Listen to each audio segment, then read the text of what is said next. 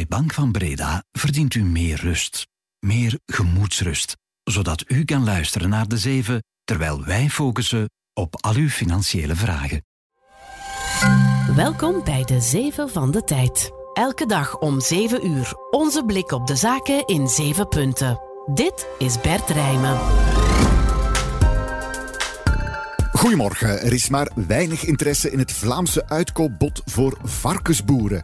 Amper zeven zijn daar al op ingegaan, moet de Vlaamse regering bijsturen. Onze redacteur in Davos zag Bill Gates speechen in het Belgium House en blikt terug op een bewogen dag op het Wereld Economisch Forum. Uranium doet het dit jaar verbazend goed op de beurs. Hoe komt dat? En moet je daar als belegger nog op inspelen? En hoe dan? En blijf hangen tot het einde voor goed nieuws over je loon. Het is woensdag 17 januari. Welkom. De Zeven van de Tijd. 1.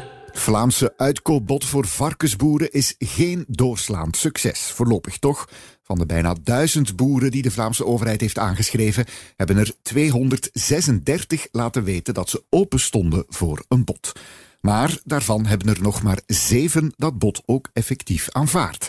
Lezen we in de cijfers van de Vlaamse landmaatschappij die die uitkopen overziet. Zeven, dat is wel heel weinig. Wat zijn daar de gevolgen van? Goedemorgen, Pieter Lambrecht. Goedemorgen. Collega hier uh, bij de tijd. Pieter, fris ons geheugen nog eens op. Waarom wil de Vlaamse regering de varkensboeren uitkopen? Wel, de Vlaamse regering had deze regeling uitgewerkt begin 2022, toen uh, het eerste stikstofakkoord eigenlijk werd uh, afgesloten. Het was eh, de bedoeling om de varkensstapel tegen 2030 met een derde te reduceren. Eh, daar werd een budget van 200 miljoen euro voor opzij gezet. En dat was nodig om enerzijds de stikstofuitstoot in Vlaanderen verder naar beneden te halen en in tweede instantie, omdat er algemene malaise was in de varkenssector, mhm. werd er een soort reddingsboei de boeren toegegooid in de vorm van uh, opkoop. Oké, okay, daar zijn ja, tot nog toe dan nog maar zeven boeren op ingegaan. Hoe komt het dat er zo weinig gegadigden zijn voor een opkoop? Nou, daar zijn een aantal verklaringen voor. De economische toestand in de varkenssector is wel wat verbeterd sinds de uitwerking van de regeling. De prijs was eigenlijk jarenlang uh, heel laag door verschillende redenen. Maar vorig jaar in 2023 en eigenlijk al midden 2022 is die varkensprijs dan weer beginnen stijgen door een lager aanbod. Mhm. En voor veel varkensboeren is het daarom interessanter om nog de kat wat uit de boom te kijken, wat voor te doen en te profiteren van die iets betere prijzen, waardoor ze nog wat afwachten en de komende maanden zullen zien of ze dan eventueel toch op het bod zouden ingaan. Mhm. Een tweede factor zijn de voorwaarden van de regeling. Voor sommige boeren zijn die vergoedingen voor de oudere stallen die ze dan zouden krijgen wat te laag. En er is ook een voorwaarde bijvoorbeeld dat je als eh, landbouwer, als je intekent op de regeling, dat je niet andere veeteeltactiviteiten op je bedrijf nog kan uitbreiden, waardoor het voor eh, een aantal boeren misschien ook minder interessant is. Dus dat zijn allemaal redenen die, er, eh, die ertoe leiden dat er voorlopig nog maar weinig landbouwers hebben ingetekend. Mm Wat nu dan, Pieter? Hoopt de Vlaamse regering ja, dat er toch meer gegadigden nog zullen opdagen? Of gaan ze hun ja, strategie wat bijstellen? De regering maakt zich voorlopig niet echt grote zorgen. Ze gaat ervan uit dat als de deadline dichterbij komt, dat er eh, meer boeren het aanbod ook effectief zullen aanvaarden. En bovendien blijft het budget van 200 miljoen euro beschikbaar voor nieuwe uitkooprondes. En daarnaast gaat de regering er ook vanuit dat er veel varkensboeren de komende jaren nog met pensioen gaan. Ja. Dus de doelstelling om de varkensstapel te reduceren met een derde tegen 2030, die, eh, die blijft overeind. Oké, zullen ze toch een kleine inhaalbeweging moeten maken met die opkopen. Dankjewel, Pieter Lambrecht. Alsjeblieft. 2. Pas maar op Bert, ik neem het hier straks allemaal over. Ja, ja, dat zullen we nog wel zien. Een kwart van de CEO's verwacht voelbaar jobverlies in hun bedrijf door artificiële intelligentie. Dat laat consultant PwC weten in zijn jaarlijkse CEO-survey. Somber nieuws, maar tegelijkertijd verwacht 40% los van AI dan weer meer mensen aan te werven. PwC nam de survey af bij 4700 CEO's uit 105 verschillende landen, waaronder België. Volgens een kwart van hen zal AI voor banenverlies zorgen. Om precies te zijn, zo'n 5% van het personeelsbestand is de gemiddelde schatting. En even slikken, vooral de mediasector zal eraan moeten geloven. Daar zitten veel creatieve processen die generatieve AI kan overnemen. Ook de financiële sector verwacht veel afdankingen door AI. Maar aan de andere kant laat 40% van de CEO's dan weer weten dat ze dit jaar nieuwe mensen zullen aanwerven. Opnieuw zo'n 5% van het personeelsbestand. 3. I'm looking forward to the idea in this uh, breakthrough energy world that Belgium's willing to be a leader, whether it's in nuclear or some of these other areas. We need a mix, and it is far, far, far harder without nuclear. Microsoft-oprichter Bill Gates is dat die het woord neemt in het Belgium House op het Wereld Economisch Forum in Davos. Een opname was dat van VTM Nieuws. Goed dat België wil leiden in de energiewereld. Of het nu met kernenergie is of iets anders. We hebben een mix nodig, zegt Gates. Hij stond in het Belgium House naast premier De Croo om België te verkopen aan buitenlandse investeerders. De twee kapitaliseerden dus op energie en binnen dat thema mochten drie Belgische bedrijven een elevator pitch doen op het podium. Tijdcollega Bart Haak die was erbij. Drie elevator pitches, dat waren in dit geval dan Fluxus, Bagraar Deme en Sciensco, dus de afsplitsing van het uh, oude Solvay. De zaal in het Belgian House, dat er voor het eerst was in Davos, die zaal zat bomvol. De koning en de koningin waren er ook. Dus uh, ja, je kan alleen maar zeggen dat dat uh, evenement zeer goed geslaagd was. In die zin vernieuwt de Kroo wel het een en ander namens België daar op Davos. Wel, je zag toch goed dat event voor buitenlandse investeerders zeer intelligent was aangepakt, waar vroeger premiers hier vaak een kleine speech gaven over hoe België meer is dan een land van bier en chocolade houdt premier Alexander de Croo al twee jaar lang eigenlijk een soort mini-debatje met een prominente gast. En dus dit jaar was dat Bill Gates. Vervolgens komt daar wel een uh, publiek op af van buitenlandse investeerders. Maar het algemene hoogtepunt gisteren in Davos was waarschijnlijk toch de speech van Oekraïns president Zelensky. Die ging in op geruchten dat het Westen hoe langer hoe meer nadenkt over toegevingen aan Rusland. En hij gaf een zeer emotionele speech waarin hij zei mag niet gebeuren. Je kan Poetin niet vertrouwen. Hij begrijpt maar één taal, dat is de taal van oorlog. En als jullie eh, nu toegevingen doen door het conflict te bevriezen, door toch over vrede te onderhandelen, dan zullen jullie vroeg of laat merken dat uh, Vladimir Poetin ook jullie zal aanvallen. En hij gebruikte dus die, uh, die speech om ja, de eenheid van de steun te proberen te garanderen. En tegelijk ook nog iets anders te doen terwijl hij in Davos was, namelijk de, de zakenelite, de, de business community te overhalen om te investeren in Oekraïne, zodat er geld is voor de wederopbouw van het land. Wat ook moet toelaten om uh, ja, de Oekraïners die gevlucht zijn terug naar, uh, naar het land te krijgen. En voor de record, Vlaams minister-president Jan Jan Bon is er ook in Davos, maar hij kwam niet langs in het Belgium House. 4. Waar kijken beleggers naar uit vandaag? Dat is het activiteitenverslag van maaltijdbezorger Just Eat Takeaway over het aantal bezorgingen het voorbije kwartaal. En dat kan heel veel zeggen.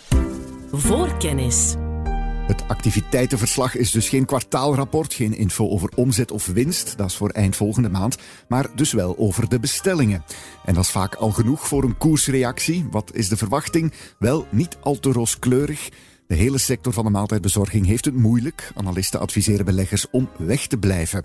Klanten houden veel meer de vinger op de knip en dat is een belangrijke reden voor de moeilijkheden. De strengste analist van allemaal, Mark Hesselink van ING, die verwacht voor Just Eat Takeaway een daling van 6% op jaarbasis in die bestellingen. Uitkijken dus naar dat handelsbericht straks. 5. Als je vorige maand hebt belegd in uranium, dan heb je waarschijnlijk wel een goede zaak gedaan.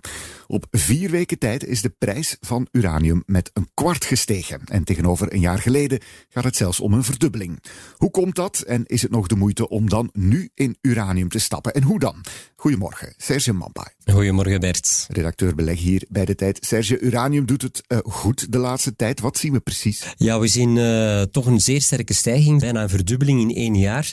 En sinds midden december uh, is er een kwart bijgekomen. Sommige analisten gaan er dan ook vanuit dat het record van 100 136 dollar per pond uit 2007 Wildra zal sneuvelen. Dat komt vooral omdat uh, verschillende grote producenten waarschuwden dat ze de doelstellingen om ertsen boven te halen niet zullen halen dit jaar. Mm Dus een uh, ja, relatief plotse uh, stijging van de vraag naar uranium. Hoe komt dat, uh, Serge? Wel, we hebben in het verleden gezien dat heel wat landen uit kernenergie wilden stappen, zoals Duitsland, ook België. Mm -hmm. Ja, intussen maken mensen zich veel meer zorgen over de klimaatopwarming.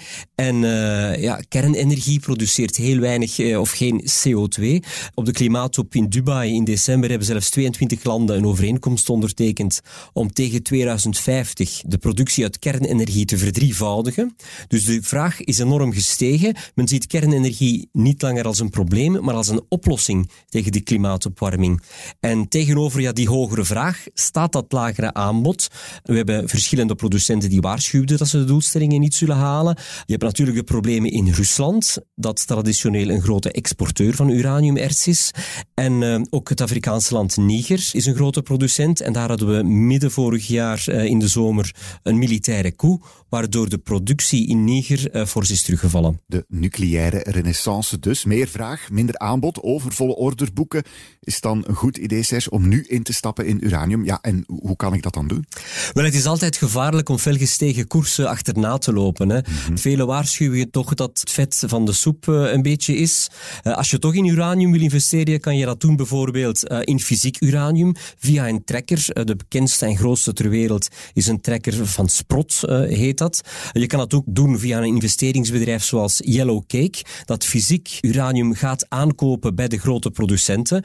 Er zijn ook heel wat soort investeringsbedrijven, vergelijkbaar met de Belgische holdings, die op hun beurt in uraniumbedrijven gaan investeren. Een bekende daarvan is bijvoorbeeld Geiger Counter. En dan kan je natuurlijk ook rechtstreeks in die individuele aandelen gaan beleggen. -hmm. Het grootste westerse uraniumbedrijf is het Canadese Cameco. Dat delft niet alleen naar uraniumertsen, maar het onderhoudt zelfs ook mee de kerncentrales. Dat is denk ik, als je toch in individuele aandelen wil gaan, de veiligste oplossing. Maar dus wel met de disclaimer dat volgens heel wat analisten het vet van de soep is en dus eigenlijk te laat is. Dankjewel, Serge Mampai. Graag gedaan. 6.